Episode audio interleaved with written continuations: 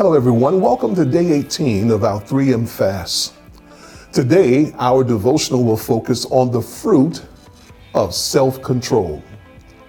As recorded in Galatians chapter 5, verses 22 and 23, this is what it says But the fruit of the Spirit is love, joy, peace, patience, kindness, goodness, faithfulness, gentleness, and self control.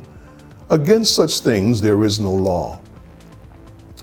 In the book of Proverbs, known as the book of wisdom, it gives us an illustration in Proverbs 25, verse 28, to better help us understand the importance of self control.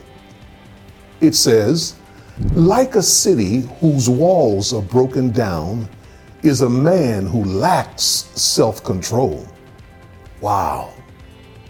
Just so you know, cities in ancient days were surrounded by walls. They were designed to protect the city from attack.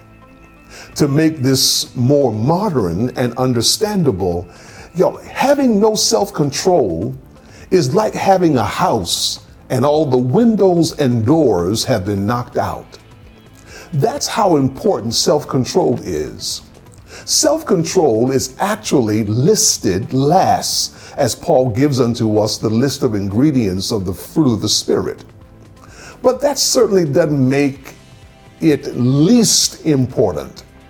If you do a search, you'll find that the term um, self control is not often used in the Bible.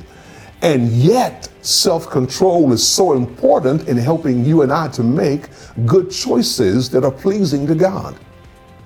If the truth be told, our sinful flesh has a really hard time resisting the constant pull of our sinful desires. I am often asked, Pastor, how can I control myself? Why do I do things I don't want to do? Especially when I know I shouldn't. Why is it so easy to give in to the flesh? Listen, I, I got to confess that this ingredient right here is one of the hardest, even for me.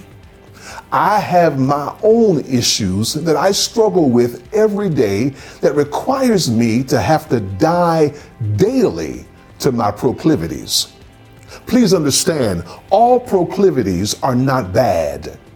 Some proclivities are good, but without self control, a good proclivity can become harmful and lead to an addiction. Let me see if I can make it plain. Food is good, but without self control, it can be unhealthy. Sex is good, but without self control and under the right conditions, it can be harmful. All of us wrestle with something that we love, but it requires self control. Paul talks about his own struggles in Romans chapter 7, verse 15 through 20. Listen to what he says. He says, For I do not understand my own actions. For I do not do what I want, but I do the very thing I hate. Now, if I do what I do not want, I agree with the law that it is good. So now it is no longer I who do it, but sin that dwells within me. For I know that nothing good dwells in me, that is, in my flesh. For I have a desire to do what is right, but not the ability to carry it out. For I do not do the good I want but the evil I do not want is what I keep on doing. Now, if I do what I do not want, it is no longer I who do it, but sin that dwells within me. The question that's baffling is why would someone continue to engage in something that's wrong or harmful? Why don't they just stop? There are two possibilities. One, a person develops a complete loss of control over their behavior, or two, a person develops a decreased ability to control cravings for pleasure. Whether it is a complete loss of control or a decreased ability to control, we know that regaining self control over our behavior or craving requires divine intervention of the Holy Spirit. Self control is a gift from the Holy Spirit. This is not something we can do on our own or conjure up ourselves. It's like the Holy Spirit giving you and I the tool that we can use in our lives. That's what the fruit of the Spirit is, as seen in our foundational scripture in Galatians. They are ingredients that are available by the Holy Spirit to make one incredible you. It's not something we can make happen on our own.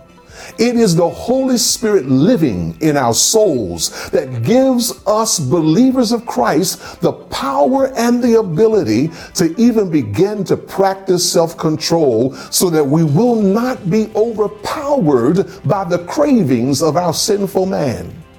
Now, come here, let me ask you do you have difficulties restraining yourself from what you know isn't good for you? Have you intentionally invited the Holy Spirit to come alongside you to give you strength for self control? Mm, that's my time. Thank you for yours.